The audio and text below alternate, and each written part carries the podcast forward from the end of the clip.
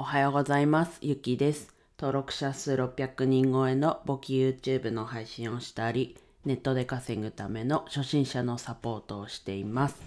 はい、1週間ぶりの柔道ということでお話ししていきます。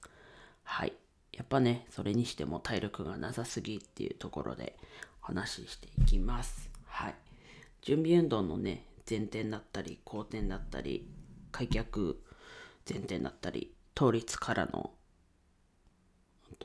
前転、あとは逆に後転からの倒立みたいな、それも準備運動であるんですけど、まあ前転しかできないっていう状況でした。はい、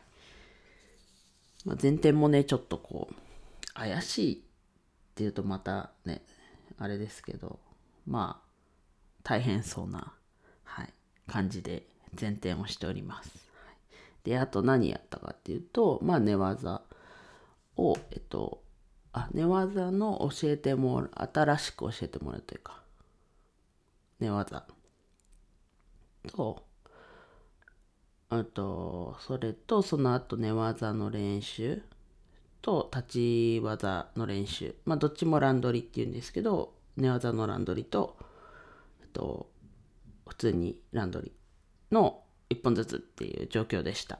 うん。なんか前よりできてないのか。うん。乱取りは、寝技の方は時間いっぱい使ってね、できるんですけど、立ってやる、立ち技の乱取りが全然3分やるんですけど、まあ2分しか持たないという、うん。体力、スタミナ、まあ持久力、まあ、その辺つけなきゃなとで思いました。で、今ならね、柔道のために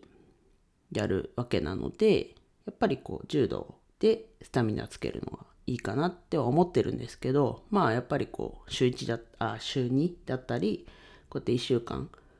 今2回連続1週間空く形になるんですけど、うん、家でもできることだったり、技のおさらいもちゃんと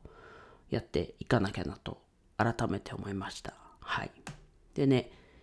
あと貸していただいてる柔道着セット、今まだ貸していただいてるんですけど、が青い柔道着、国際大会で使うもの、国内大会だったり自分の区内の大会だと使えないんですけど、まあ、それを貸していただいて、かつ黒帯を貸していただいているので、まあ結構周りが経験者とかね、見た目的にもちょっと柔道っぽい感じがね多少あるので、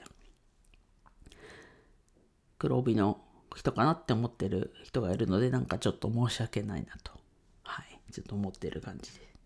でね、新しい柔道着も買うので、まあ昨日カタログもらってきていろいろ見てました。サイズ感だったり、うん。なので、買って自分の柔道着を着てやるのも改めて楽しみだなと思っております。はい。では以上です。今日も一日楽しく過ごしましょう。ゆきでした。